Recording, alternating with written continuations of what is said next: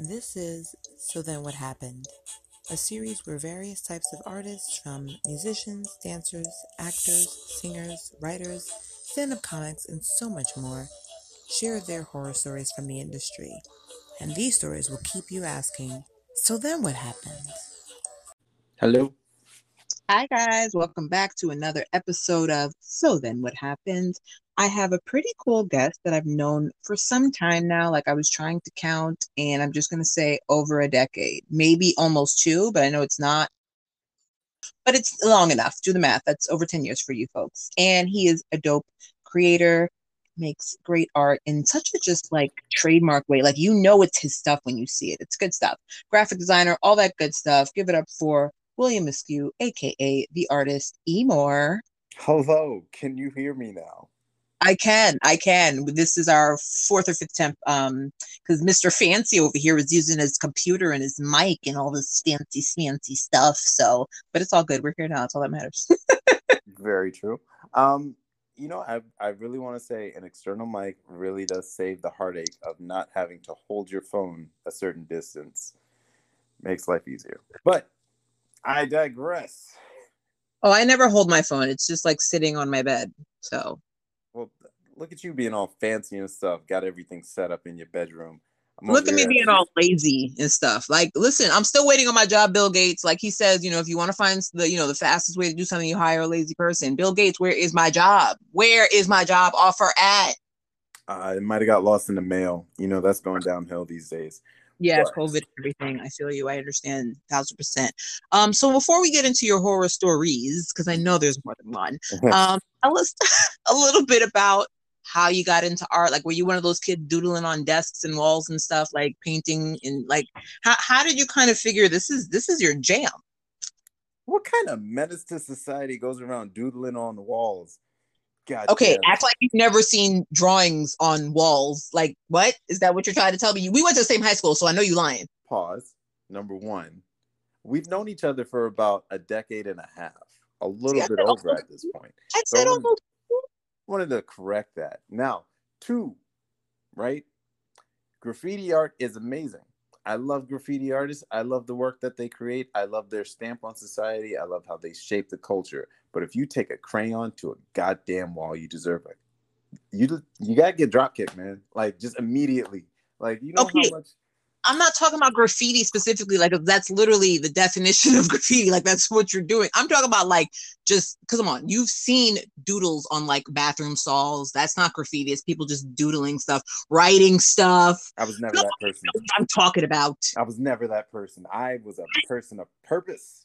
There you go. See, find your purpose, folks. All right. So then, you know, you weren't doodling like a mad person. Also, you know, Haitian upbringing, you weren't really allowed to doodle like a mad person on anything for sure. Um, but so how did you find out? How did you like discover this is your jam? Like where what at what point were you like, yo, I'm really good at this, yo, I really like this? Or was it one of those everyone told you you were good at it and you were like, all right, Nah, nah, I, was, I sucked in the beginning. I was terrible. Okay, imagine a dark and stormy evening. okay, um, M. Night Shyamalan, please.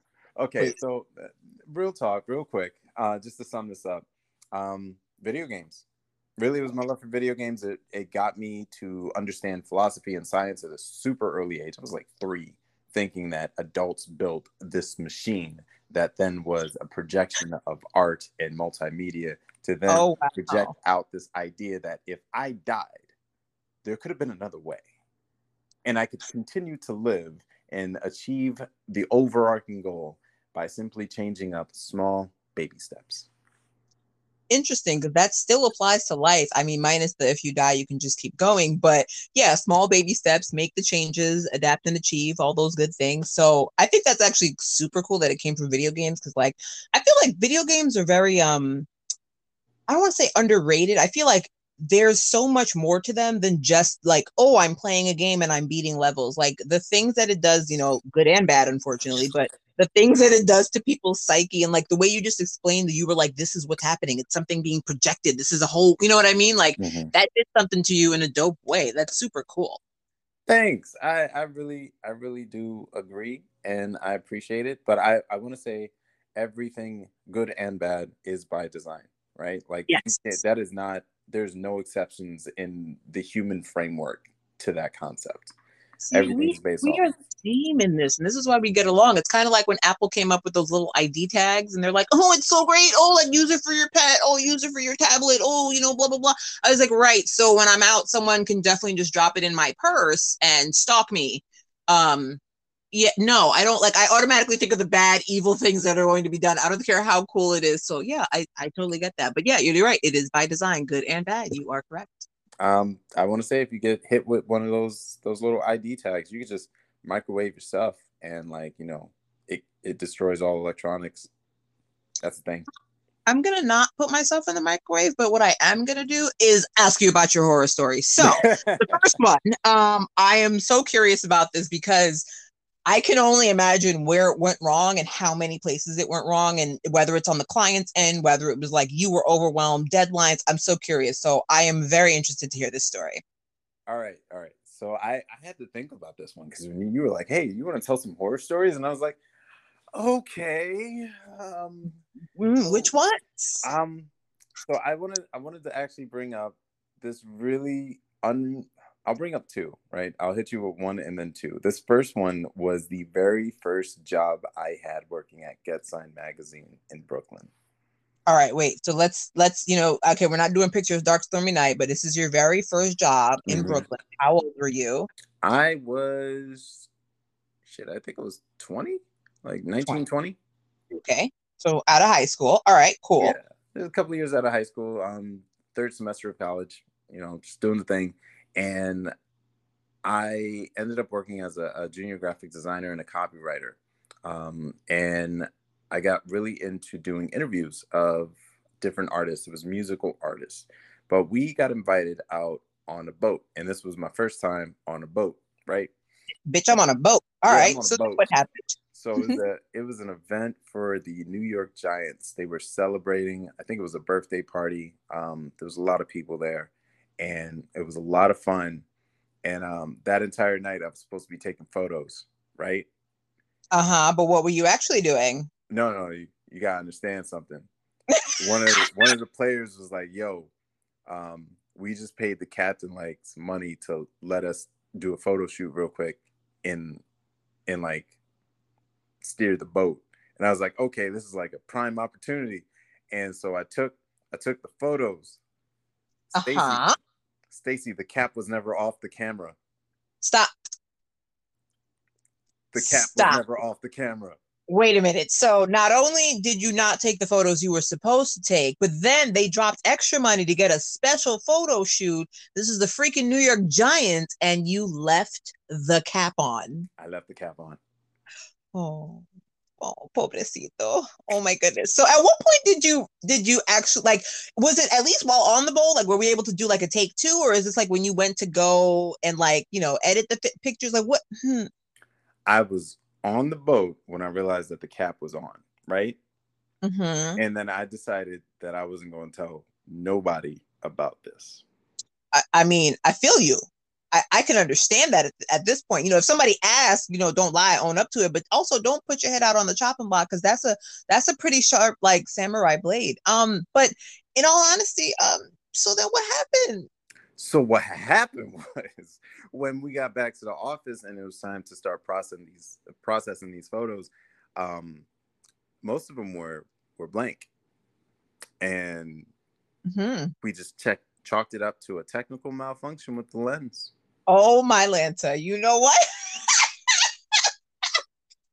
So, So, wait, is, is it to this day like, well, now people are gonna know, but like to this day, had nobody ever knew you never told anybody? no one knows about this story. This is the first one ever aired. You might you might want to go retract the magazine name on Yeah, I'll. I'll bleep out the name, but I feel like you also gave mad de- Oh, it's the New York Giants. It was someone's birthday. There was a boat. Like you gave mad information. Like even if I bleep out the name, I mean I will. It's not a problem.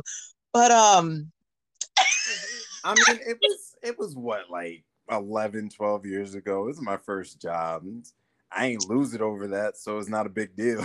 well, you ain't losing over that because as far as anybody knows, you ain't do nothing. It was just a technical error. I mean, that was indeed a technical error. The entire way to take a photo is to make sure your co- your your camera is on and active and that the lens is not covered. That is it. You press the button after that. That's, I mean, there's some fiddling in between, but you know, that's feel like generally how it goes. this is why IT guys are dicks. It's because of stuff like this. Because you know, I don't feel like that's a technical error. That's a user error. That was all you, boo boo. Um, but at the end. Technical user error. technical user error. We'll just remix it. okay, great. Um, that that is wow. Mm. That that's actually really funny because like that's the stuff you see in movies, and like I would never fathom that that would actually really happen. But I mean, I feel like that's not as bad as the guy who deleted all the pictures of that wedding. But again, when you read the whole story, he was totally justified. I don't know if you heard about that because they they wouldn't give. Yeah, they wouldn't give him a plate of food. They and everyone's like, "Oh, that's terrible that, that he deleted him just because of plate of food." But it's like, "Oh, I guess you didn't read the article." So the whole thing was he was a family friend. They mm-hmm. only paid him two fifty. As far as I understand, he actually paid to fly himself out there because it was somewhere. It wasn't home. It was somewhere not like destination like overseas, but it was somewhere he had to fly to, which he paid himself. He wasn't allowed any breaks at all. Like he never got a water break, pee break. They were just like running him ragged. And then the breaking point was he did not get a meal break when everybody was eating. Because again, you ain't gonna take pictures of people eating. Like, what's the point? Let him in eat. And they wouldn't let him eat. And yeah, he deleted the picture, rightfully so. Right on, sir. Um, you know, usually wedding photographers will have it in their contract that they eat at some point, uh, specifically because you know clients will they will do some shit. Like if it's not in the contract, they will beat you in head. That's that's crazy. I think and I understand that again. That's, that's the whole big thing about read the fine print and whatever, whatever. But the fact that this is a family friend that you're only paying supposedly a family friend. I mean, shit, if that's your friend, how you treat your enemies? Because, um, but the fact is that all of those factors combined, I don't. I doubt there was a contract. This was definitely a like if I said to you, hey. Oh, hey, like when you created my Crage logo, it was just like a hey friend, can you create this logo for me? I need some crazy eyes and that was it. Like we didn't have a contract. It was just a hey buddy, high five, cool, thanks, and that was it. But I mean, if you sent me an invoice, it is what it is, you know. Like it is what it is. We have no contract. If you ask me to do something like that, right, and I say yes, and I did not send you a contract, it was because it was never meant to be paid. and that's why I love you. But that's also what people need to understand. Like, I actually had a friend recently. She wanted me to, um, what did she want me to do? Oh, like the bachelorette party or something like that. Mm. Like do some stand up for the bachelorette. And I was like, okay, that's fine. And and she asked me what my prices were, blah blah blah. Also, it's something note to self. I just need to research. I should probably know what I should be charging for these things.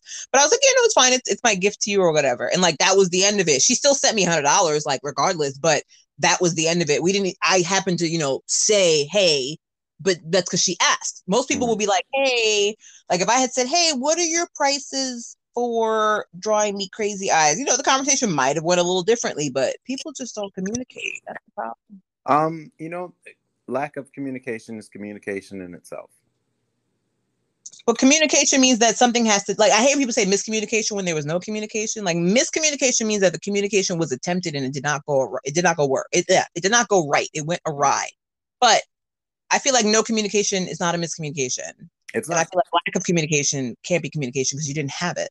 No, no, it is exactly just that. Um, if say you walk into an area and that area is empty and clear, and there is no sign saying that this is owned or private property, does Mhm. it make it private property? Um, probably. Um, and I'm gonna just get into some shit with the government. Like they don't put a sign on everything they own, and they own mad shit. So I don't. mm, I There is can't. a there's a database behind it, right? Like literally, lack of communication is communication. It is seen through body language. It is like there's there's a way to express But body language is communication. Hmm? That is body language in itself. Okay, you know we're getting. See, this is like me and you just talking for real. Like I'm not getting horror stories out of you, so I'm gonna focus on the task at hand and let both of our ADHD just kind of end scene. We'll, we, I'll call you after and we will talk some more about this. However, I am Uh-huh. definitely wanting to hear. I mean, after that first story, and especially because you started with that, I'm Mhm. very curious as to what the second story is going to be. Okay. All right. Now this one, this one's uh, near and dear. A few years later, I was um, I was freelancing, right? So I I did the whole freelancing thing, and that sucked, especially being in New York and like everybody and their mother when they find out that you are a graphic designer or that you produce artwork in any capacity, they want to try and use and abuse, right? That's mm-hmm. just the go-to. I can't tell you why. Maybe it Actually, I can. Ronald Reagan. But neither here nor there. You want to elaborate on that, sir?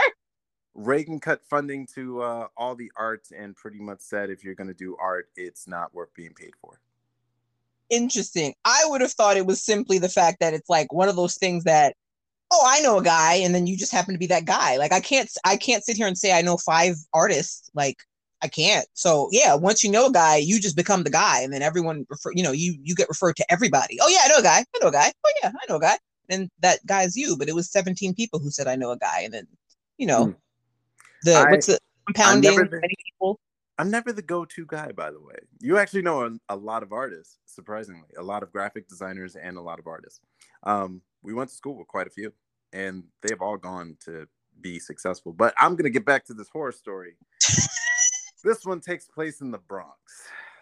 Boogie Down BX from the Bronx. What? What? Okay, go oh, ahead. Yeah. So, um, I can't even remember the context of how this conversation started, but somebody approached me at some point and was like, "Hey." Uh, I got this idea. I think it was an email. Somebody reached out and was like, "Hey, uh, I got this project that I need to to develop, and I know that you do a lot of designs and whatnot." And at mm-hmm. the time, I had been focusing pretty heavy on the graffiti scene and also on fashion design. Yes, specifically on shoes. Um, which was first of all, the way you said shoes just took me back to that sketch where like the shoe Sorry, my ADD. Continue. I'm so sorry. So then, what happened? so um, I go to the Bronx, and at the time I was living in uh, Astoria, Queens, so it wasn't too far of a travel, but it still took like an hour and a half just to get up there. Rainy ass day. It's just me and my portfolio and my sketchbook doing the thing that we normally do. And portfolios are not like small, you know. And then you're saying it's rainy, you gotta like lug this thing around. Damn, homie. Okay. No, in like, the Bronx too. Legitimately, I, this was this was my thing. Like my big ass portfolio was my livelihood and it was something that I carried everywhere with me. Cross I remember. Yes. So I get to the Bronx and I end up at this apartment building and I go inside and um, immediately like scurrying cockroaches, some crackheads. So, but you know, being that we're from the 90s, uh, it wasn't a big thing. it didn't scare you. You wasn't like abort, abort mission. No, yeah. I get it red flags go over my head sometimes just because I'm so used to them. Um, yeah, they're not red to us. We're like, oh, colors of the rainbow. Are there any blue and orange ones? Yeah, yeah, I get you. I can trust this. I know this very well. So exactly. I go to the apartment and I go in and there's this, this Spanish chick and um, she introduces herself and uh, she's like, yeah, so I have this idea and you know I want to develop some shoes. And then comes some dude out the side room. He's like, yeah, so I'm the money man, and uh, we got this idea. And so he sits there and he proceeds to for two hours without breath. Tell me what this idea is. I kid you not. I was there a total of six hours. This was a whole fucking work day. And Wait, I was just wait, he's just t- like he didn't have like anything written, nothing to show you. He was just and like that was that was what happened. Yes, and in the middle of this two hours, I got really bored, so I just sketched up every single idea that he mentioned as he was talking about it, and then showcased it at the end of him talking shit. So, um, I had developed maybe around I think it was like eight or nine shoe designs. Oh damn! Within the the course of that um that two hour period and it was you know it was it was very rough um but the concepts revolved around the elements like crystals and and flowers and um fire water and oh, just, very like I was gonna say nature like, and then you said fire and water, and I thought of Avatar, but still very nature like earthy oriented. Yeah, totally. So and, he's been talking for two hours. You've mm-hmm. basically checked out in a sense almost. You had to do something because he wouldn't shut the hell up. Yeah. And you have now sketched up his ideas. Um so then what happened? So at that time he was telling me how they had all these uh different resources that they were trying to implement in order to make this this shoe thing work and how they had a, a, a company um i think it was in it was either puerto rico or in dominican republic. It was probably dominican republic. But they um they said they were ready to produce these shoes and they just needed to to get the idea down on paper. And so mm-hmm. I slid the notebook over to them, like my little sketchbook, and they were just immediately blown away. And I was like, all right, so um, what's the budget? That's always the question that lets you know how this is about to go. I kid you not. As soon as I said that, there's there was a knock on the door. Boom, boom, boom. Immediately. Like on cue. Like On someone said budget. He was like, oh, that's me. Come through. Facts. So, dude, let's uh this other dude into into the apartment. Now, this dude is bigger than life. Like, I want you to imagine what Fat Pun looked like and Fat Jo- like Big Pun and Fat Joe. What they look like if they were one person and then Mhm. twice as tall. So Fat Joe and Big Pun had a baby. On God. Okay. Wait, was he bald? I don't know He why was I'm asking. He was bald with a goatee. Oh, okay. All right. So so the the the budget man walked in on cue. Um and uh, so then what and he just dropped a couple of stacks. Just they weren't even stacks; they were just rollies, right? He just dropped like three rolls, all hundreds, on the table. And I realized I was in the wrong place at the wrong time. I love how you walk past the crackheads. Um, no problem, no issue. Dude is talking like he's on cocaine. No problem, no issue. And then you get the money, which is where most people would be like, "Yay, this is like the light at the end of the tunnel." But you were like, "Nah, this is the light at the end of the tunnel. That is an oncoming train. Like I'm not doing this." Yes, I'm familiar with too many um business deals that start out that go horribly wrong. And so I was like, you know what? I'm gonna let y'all have these three. I'm gonna take five of these, and I'm gonna let you keep three. And What like, made "All you right." do that? Was you just like worried about uh fat pun also being the muscle and not just the like- budget? like okay so here's how this goes right you know somebody asks you to do something and then you do it and you do it really well and then they're like well great i'm gonna need you to stay on and follow through now Right. the the the chick who came up with this idea she had a friend over they were really really fine looking but they were the type of fine looking that looked like streetwalkers Okay. so my immediate go-to was I'm in the Bronx and I don't really spend a lot of time here. At best, I would go visit my sister's grandma in the Bronx at the time. This was Mhm. before I lived there. And I was like, you Mhm. know what? I'm gonna charge you $20 per sketch. They was like, cool. He gave me a hundred. I gave him three sketches. I went and bought pizza and I took my ass home. So that was like the easiest hundred you might have made, but at the same time, your life was probably in danger. Um, I'm gonna say that was not the easiest hundred dollars I've ever made, um, because that took a long time. Like that was that was six hours, Stacy, of just Right. I was on the I was still going with the two hours, but then Oh, also I had no. you almost two hours to get there. So okay, sorry, not the easiest. It was an an easy hundred dollars though. It wasn't Mm. the easiest.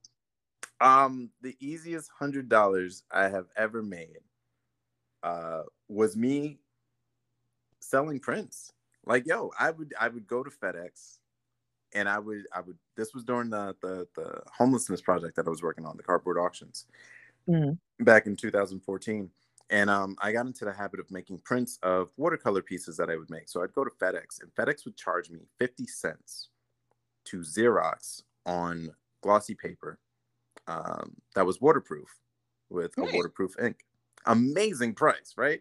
Like this is light fast it's archival it is 50 cents to, to xerox Wait, Yeah. what do what do they charge now? I mean, I I know that's dirt cheap, but that was also only like a couple of years ago. It wasn't like you said 2004 or 1994. Like this is only like six years, seven years ago. So Yeah. how much do they cost now? out of cur- If you happen to know. Oh Jesus Christ! If you wanted to do something that was like eleven by fourteen, it's going to cost you somewhere around eight to ten dollars.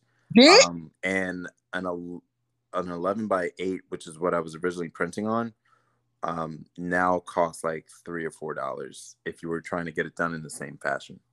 Wow, that's a that's a pretty big jump. Yeah, Okay, That is a inflation. huge jump.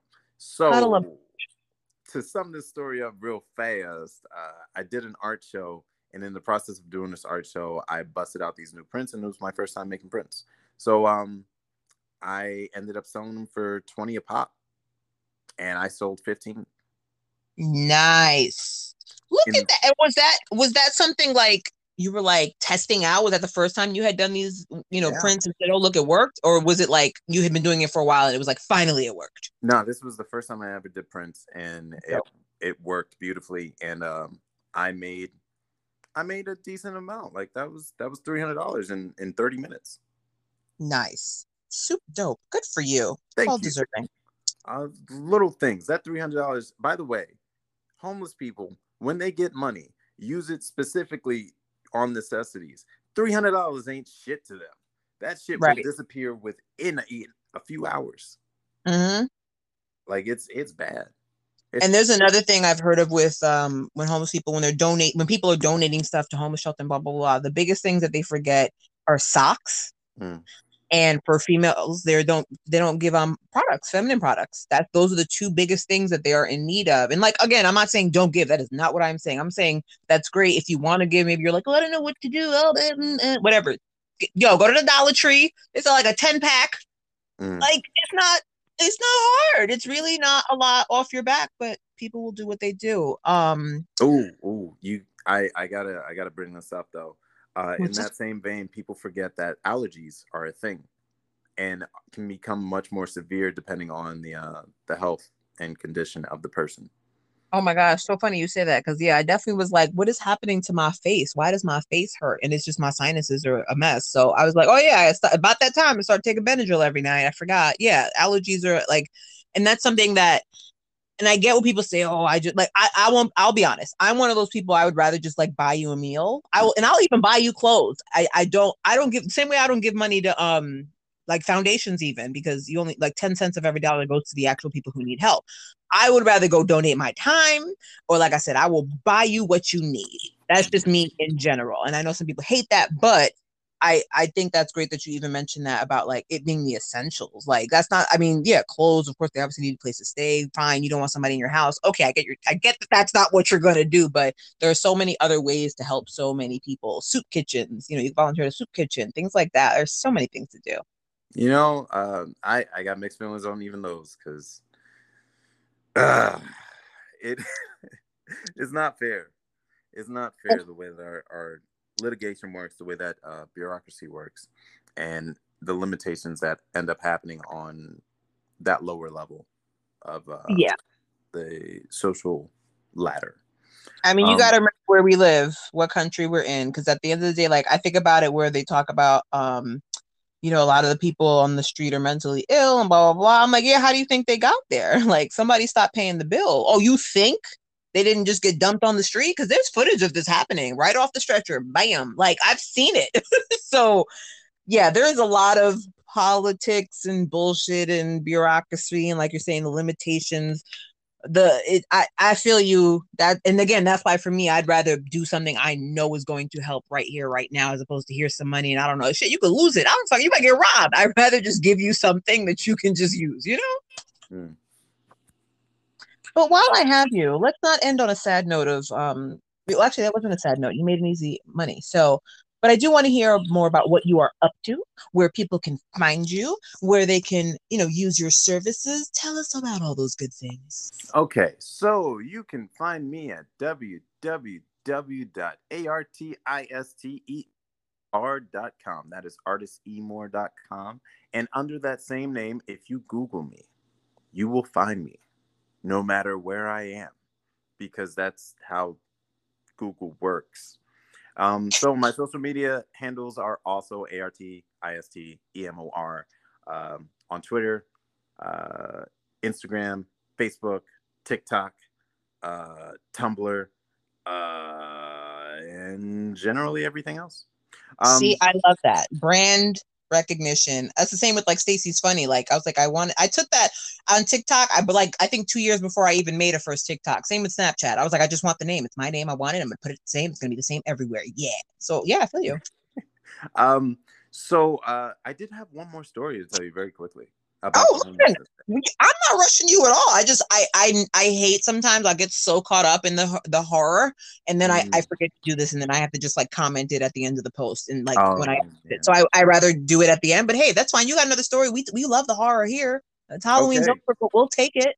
Uh, well, I, I do want to say that I have spent some some crazy years doing some crazy shit. So Uh, you know, I came down to Florida in like 2013, right?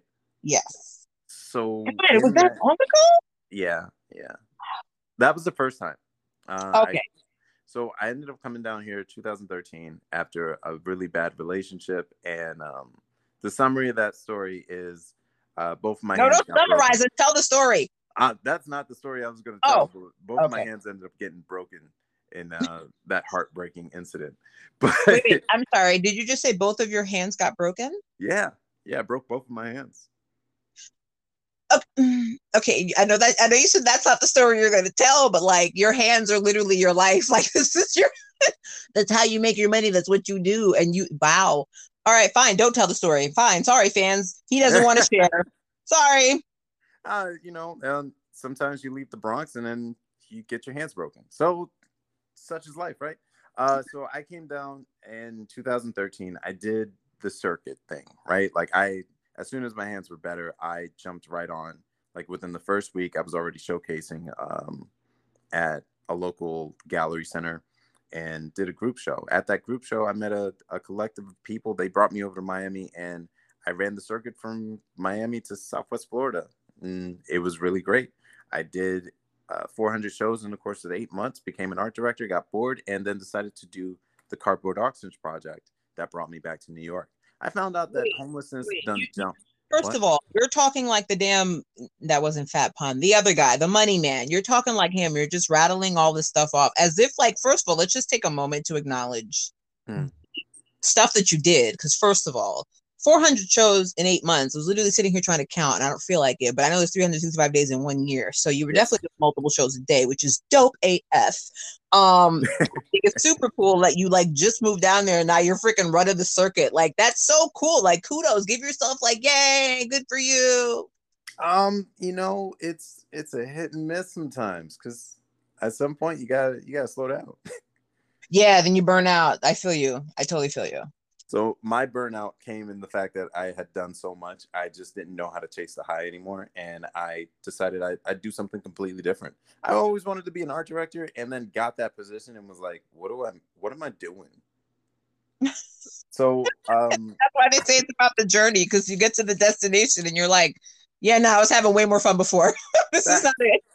Uh, so I decided to do this treacherous ass project. I got a bunch of sponsors from some of the the local uh, communities, and I did a, a final show and sold a few pieces and raised a lot of awareness, and then got ready to uh, to launch in New York.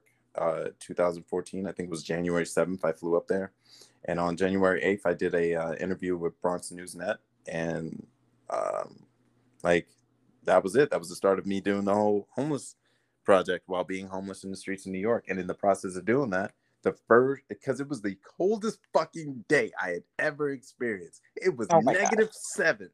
Damn. So I flew from Miami, 78 degrees, to New York, Kennedy Airport, negative seven degrees. As soon as I walked out, I couldn't feel my fingers. New York was like, what up, bitch? Like, you was like, yo, I've never been tested in such a way. Wow. uh, I did this shit and I did that project for two years. Uh, I did take a small break because I fell into a bit of a depression. Um, but in in the process of doing that, like my first month on the streets was just figuring out where the homeless population is because it had jumped from 12,000 just in uh, the city alone, just on the, the island of Manhattan, uh, to 60,000 people. Wow. And even now, Wow. it's, it's still extremely high. Now, many people don't know this, but New York has a state policy where if you are not from the state of New York, you can petition the, uh, the local government to fly you to your home state or wherever you can find um, uh, a place to to settle and be. Uh, even Wow, that's for a little interesting. Uh, they only do it once, but they will pay your way. But is that okay? That's amazing to know. So, also, I will definitely be sharing that information. So, everybody else, also, if you're listening, if you know anyone, feel free to share that information. Um, but I'm curious, is that something a person can just do? I know you said petition, but like, you know, I'm thinking again, if you're homeless, you don't have attorney money, you don't have necessarily somewhere to print out papers. Like, so I'm trying to figure out how exactly this process would work. Um, well, I've never actually done it, so I, I don't know the logistics to it. I just know that it is a thing, and you can Google gotcha. the process. And you know, if if you have a an after after showcase that you can do, um, just throw it up. Um, but yeah, just Google it. um, and yeah, like there's a lot of little things about New York that I found out over the years that really blew my mind. Like I didn't know that it was still a violation to have less than thirteen dollars in your pocket. Wait, what? you can get a ticket for not having enough money in your pocket. Like I never carry cash. I would be I would be getting a ticket so much. Wow. But yeah, like it's it's little things like that that I thought were really intriguing. Um because it, it does speak very very heavily on the systematic handicap. Ooh, yes. The, Let's the talk about that for a second. That is one huge thing. Like, if you're poor, you're you pay for everything with interest. It doesn't matter what it is.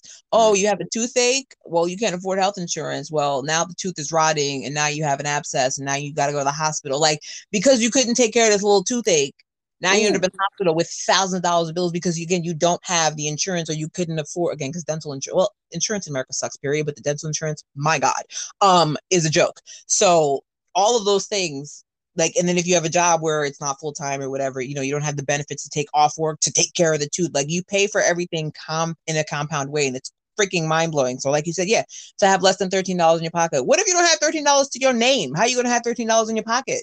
Mm-hmm. Um, I do want to piggyback off of the whole tooth rotting thing. Um, mm-hmm.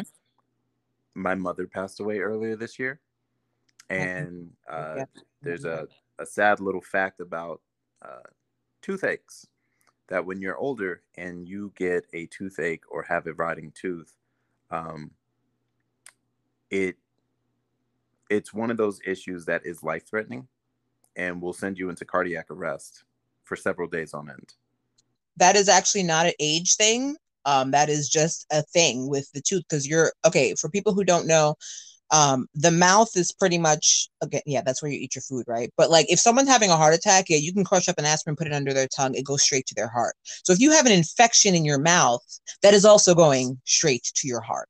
Yeah, that's not an age thing. I've I've known people who have uh, damn near died, and I know some people who have died young and old. It is just the way the mouth works. But yes, you're of course at more at risk because if you're older, you may be, you know, um, having other issues. But yeah, if you have like a toothache that's like not going away and you're trying to ignore it or whatever the case is, listen, deal with collections later. If you're dead, you can't deal with nothing later, right? Mm-hmm. Um, but yeah, back to the whole homelessness thing, right? Uh, so good job, you helped me on that one with the ADHD. Appreciate you. You're welcome.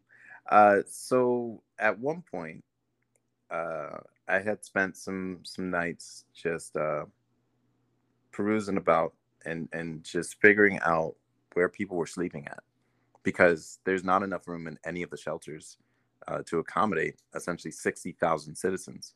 Right. Uh, so I found out that there were like certain establishments like a McDonald's uh, near Penn Station that allowed its homeless population, like the locals, to to just live in their upstairs area at 2 a.m. So people would wander in at like 2 a.m. and leave at 7.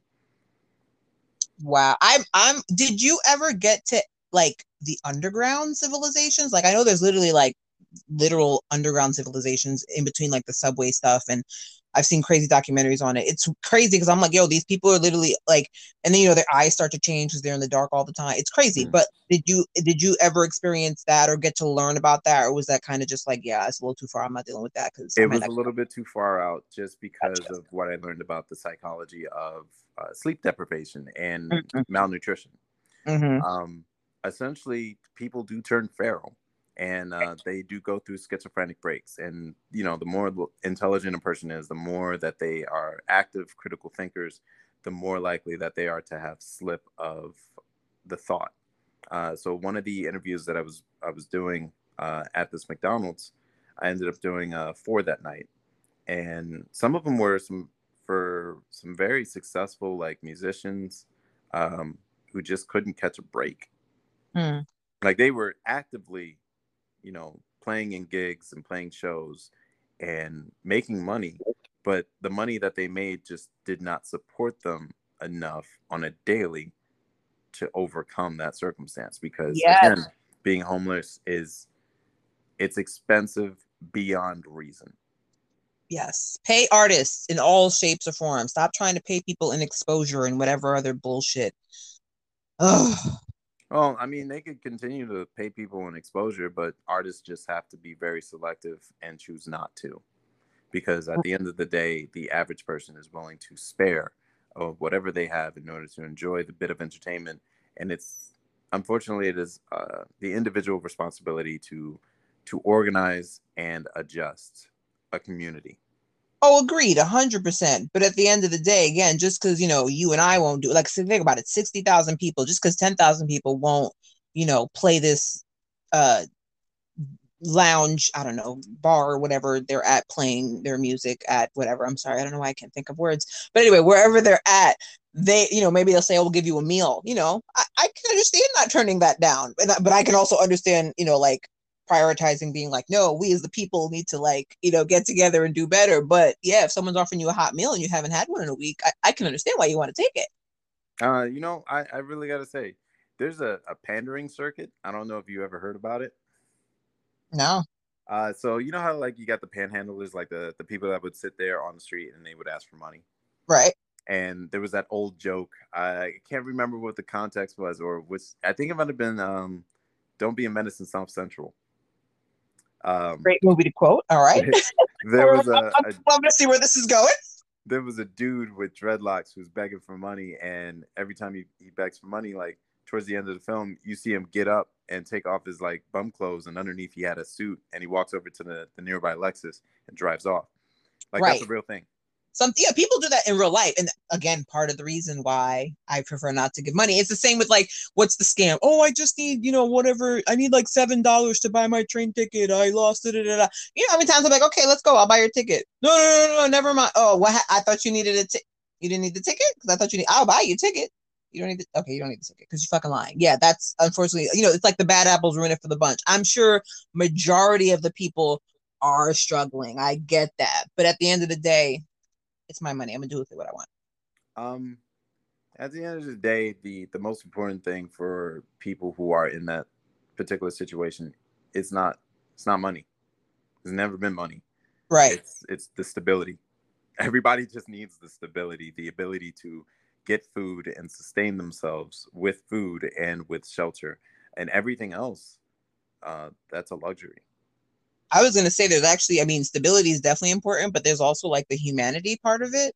Like the fact that you won't even look at the, you know, you just look past them, act like they don't even exist. You know, like that part to just like dehumanize them in a sense. Like that's another thing. Look them in the eye, say good morning, whatever. Like I don't know. I mean, I get it. Sometimes they're not mentally well, so like you don't want to take that chance, but that's another part of it, another aspect of it. Um, along with I know stability is obviously the most important thing, but there's also that aspect of it of just like, hey, I'm not garbage. Um, I know you're just looking past me like I am, but I am a person. Hi. Yeah. Yeah, it's a tragedy. Um so back to this whole horror story thing, right? Like my first month in, I think it was February, I was sleeping on a bench um in Astoria and it was frost on the ground. Uh, like a whole sheet of snow, but it was iced over and I ended up coming down with a fever that almost killed me. So um Wow. yeah, like my my temperature was 107 How did you like? w did someone find you, or like did you walk into a hospital? Like, how did you even? Because again, a lot of people don't even make it out of that. They're on the bench, and that's the last time, you know, last breath they take. Yeah, my arrogant ass was just very hell bent on like doing the whole experience, and then realized that at, at some point I snapped out of it. Like I don't know if you've ever gone through like a hay fever before, um, where your mind is just warped in many ways. Like again, sleep deprivation and malnutrition, whatever consisting uh, health elements you might be having, you will literally start to imagine thoughts, and those thoughts will not be a true reflection of your thoughts. or you're but in your mind they are at that moment because you're so yeah So, with that being said, um, I did happen to have uh, a family friend who lived nearby, and uh, I ran into them at one point, and he was like, "Hey, you don't look so good." So he invited me in, and he was like, "Listen, you got a, a fever. We got to break your fever." So went through the process of like recovering over the course of a, a week and a half, and then um, I went back to doing the project, but um, it was a little bit more like scary than that and there's there's definitely some horror stories to come along with it. Because imagine right? Like we know that you can survive without food for three weeks. You I, can I survive didn't know three weeks. I didn't know what the number was. It's it's three weeks and a week and a half without water. That i knew. Um so well 10 days without water. I think that's like a week and a half. Anywho um like i had already gone like eight days without eating at that point and it was just Damn. it was thinking and when you're sick a your body needs nutrition and you were just like eh.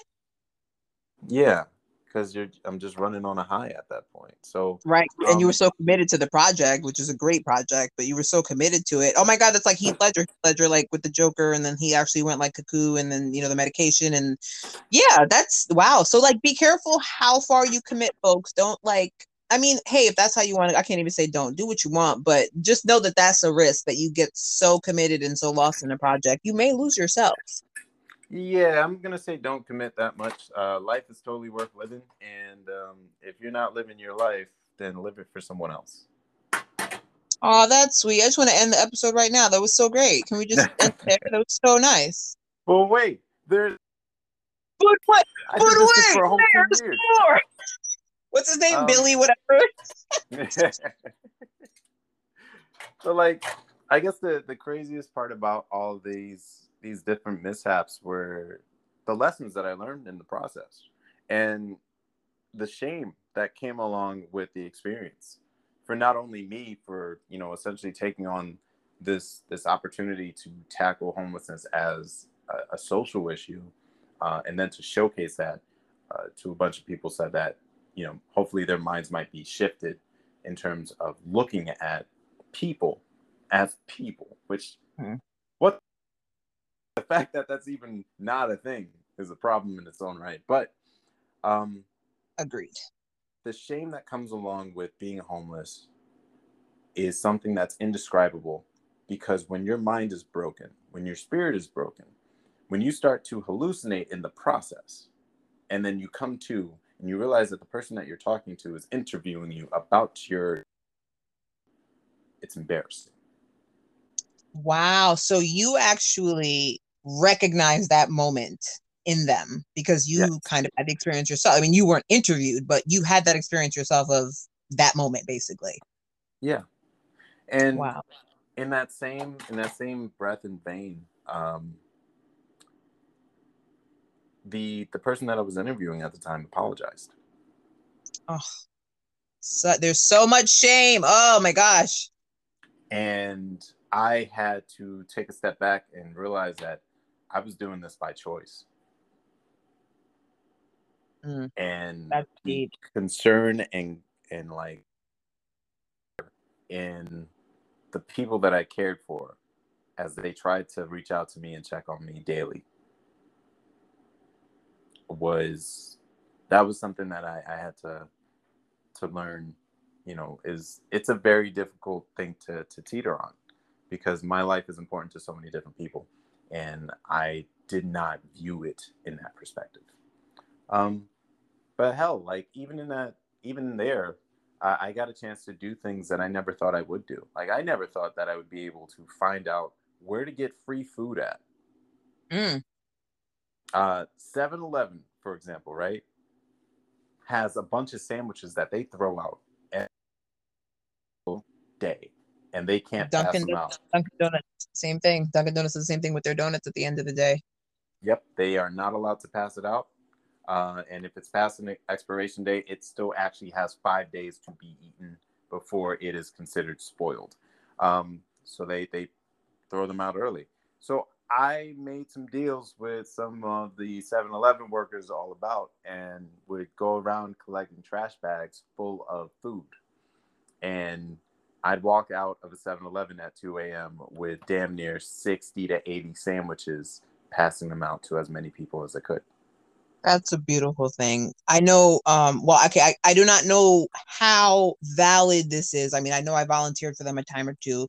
City Harvest supposedly does something like that with um uh grocery stores. So when they're about to throw stuff out that's expired or whatever, or sometimes it's not even expired, it's just that they got a new shipment in and they're like, well, chuck that shit um, City Harvest supposedly takes that stuff and brings it to shelters. Again, I do not know the 100% validity, validity of that, but I think that's an amazing thing that you did because, like, that makes me want to, like, do that. Like, go to 7 Eleven, like, yo, because again, we know them, we go all the time, and, like, see how I can get some sandwiches to, you know, pass out. Because we, I don't give a shit that it's Long Island. There's homeless people right out here on our streets, too. Like, it's not. it, it's not what people think it is and I, I think that's that's dope. How, how did you stumble across that? Like did someone put you onto it or did you see someone do throwing it out or did you hear about it? Like how did you even stacy i used to work around at the 7-eleven around your house. What day when you worked there. I was, was like how long ago was this? This was around the time that um desiree had her accident oh i definitely was not at 7-eleven that's funny because I mean I was at her house, but I was not at 7-Eleven. yeah. Um, I think I think I told you like that was around the time that um I got into like that really big fight and we ended up destroying the 7-Eleven and that's why I got uh rebuilt. And they had to do the all the What? Yeah. Okay. This this is not for the radio. This is not for the fans. I'm just gonna talk to you about this later because this is crazy. Um, that's amazing. I definitely want to hear more about this. But in the meantime, um, I one thank you for that lovely note of life is worth living, and if you don't want to live it for yourself, live it for someone else. Um, is there anything else you'd like to add to? You know, I mean, we talked about where to follow you, Artistemore. Of course, I'll be tagging you, artistemore.com, your website. And oh, you didn't talk about your company. Well, I mean, that is my company, right? So I'm a design. Uh, we we are a design agency. We have a bunch of different uh, designers all across the board, from graphic designers to illustrators uh, we do VFX and special effects and video editing and audio and all the fun things that you might need to create any multimedia project. Um, we have worked with various clients all across the board, from government officials all the way to movie production companies. And uh, on occasion, we'll, we'll do a game or two. But um, I think the, the most fun thing in the world is being able to just directly involve myself in the industries that I want to be a part of. Uh, hmm. So, you know, next time you have an idea in mind and you want to bring it to life, take it to artistemore.com. Hit me up. Boom, just like that. That's it. Yeah. See, I know that is your company, but I'm like, you got to tell people what you do, sir. Come on, I'm trying to plug you here. Plug, plug, plug. oh, before I forget, uh, we are planning on launching another coloring book just for the holiday seasons. Ooh, um, I love coloring. Do you? Well, we uh, already have one out. It's called yes. Mythos. Yes. A bunch of uh, mythological creatures from all across the world, and you know you can pick that up at the website. Either as an e file or we'll just print one up and uh, send it over to you. It's got a hardcover, like a hardcover, so it's waterproof. You know, doing all the fancy things so that you can fancy schmancy first with your little microphone and now your little fancy schmancy hardcover waterproof cover. uh, but this new book is going to be based off of a little character that we've developed as a mascot that is going to turn into an animated piece at some point called Timilo. It's a, um, a little green man. The mythology is based off of uh, Haitian lore. But you know, go to the website and check out check it out. I would like to get involved. I'm volunteering myself as tribute. All right, great. So it's been a lovely chat as it always is. I want to thank you for sharing your horror I mean, and, and technical difficulties, whatever you may call them.